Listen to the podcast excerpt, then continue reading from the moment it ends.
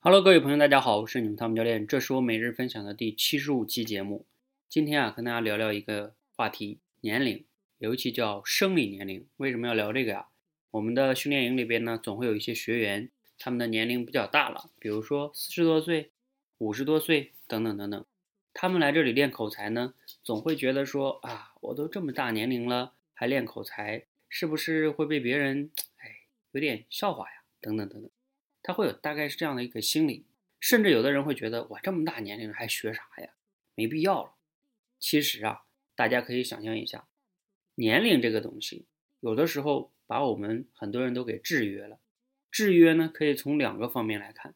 一方面啊，就是我都多大多大年龄了，我就不能干什么什么什么，就是因为到了多大岁数了，所以不能干什么。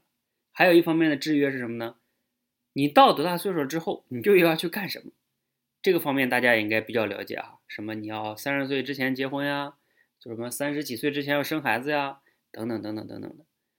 你看，这就是叫多少岁之前你要干什么什么什么。然后如果你过了这个岁数就不能干什么什么。这个思维，我觉得其实在我们中国还是限制了蛮多人的。大家可以想象一下啊，你为什么要被那个所谓的生理年龄限制住呢？除非是你身体真的没有办法去做了，那你可以说那没有办法了，确实是客观原因。如果不是因为身身体，其实都是你的心理的作怪。在这里给大家讲一个例子哈，大家可以去网上搜一个人叫赵慕鹤，这个人啊退休了之后，他的人生才开挂。他的开挂呀，我觉得那真叫开挂啊！你可以去搜索一下这个人。他是多大岁数考的大学呢？你们猜都不一定能猜得到。八十六岁考的大学，有的人说了，嗯，挺牛的，但是好像也还好吧。好，那我再问你们，你猜猜他多大岁数考的研究生呢？对他后来又考了研究生。有的人想啊，那也就九十，嗯，你猜对了，九十一岁考的研究生。有的人说了。那还有什么了不起的吗？有，你猜到他多大年龄考的博士呢？啊，有的人说啊，他还考博士吗？对，他还考了博士。而且你，你想啊，他九十一岁考的研究生，多大岁数考的博士呢？有的人说，嗯，我估计那考完研究生考个博士的话，也得两三年，大概考完博士啊，估计就是四五岁了。嗯，我告诉你，你猜错了，他一百零五岁的时候考的博士生。这个真的是太牛了，太牛了哈！我自己听了他的故事，觉得真的是那句话哈，叫人生一切皆有可能。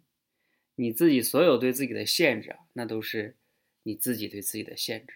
其实我们是有无限的潜能，我们是可以打破它的哈。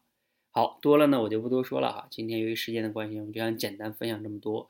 你可以去网上搜一搜，这个叫赵慕鹤啊，这位前辈真的是太牛了。所以啊，我也希望呢，呼吁大家不要因为自己的生理年龄就限制自己不能干什么，也不要因为生理年龄就是说我一定要在多少岁之前干什么，这两个呀都有一定的问题。人生是一条漫长的马拉松，你想干什么，晚一两年做到和早一两年做到也不会有太大差别。重要的是你到底想不想做，还有你真的要如果想做的话，你也不要太在乎别人的评价，你的人生又不是为了别人活。好，今天呢就分享这么多哈。如果你觉得对你有启发呢，可以点个赞；如果觉得对朋友也有启发呢，可以转发给他们。谢谢大家，谢谢。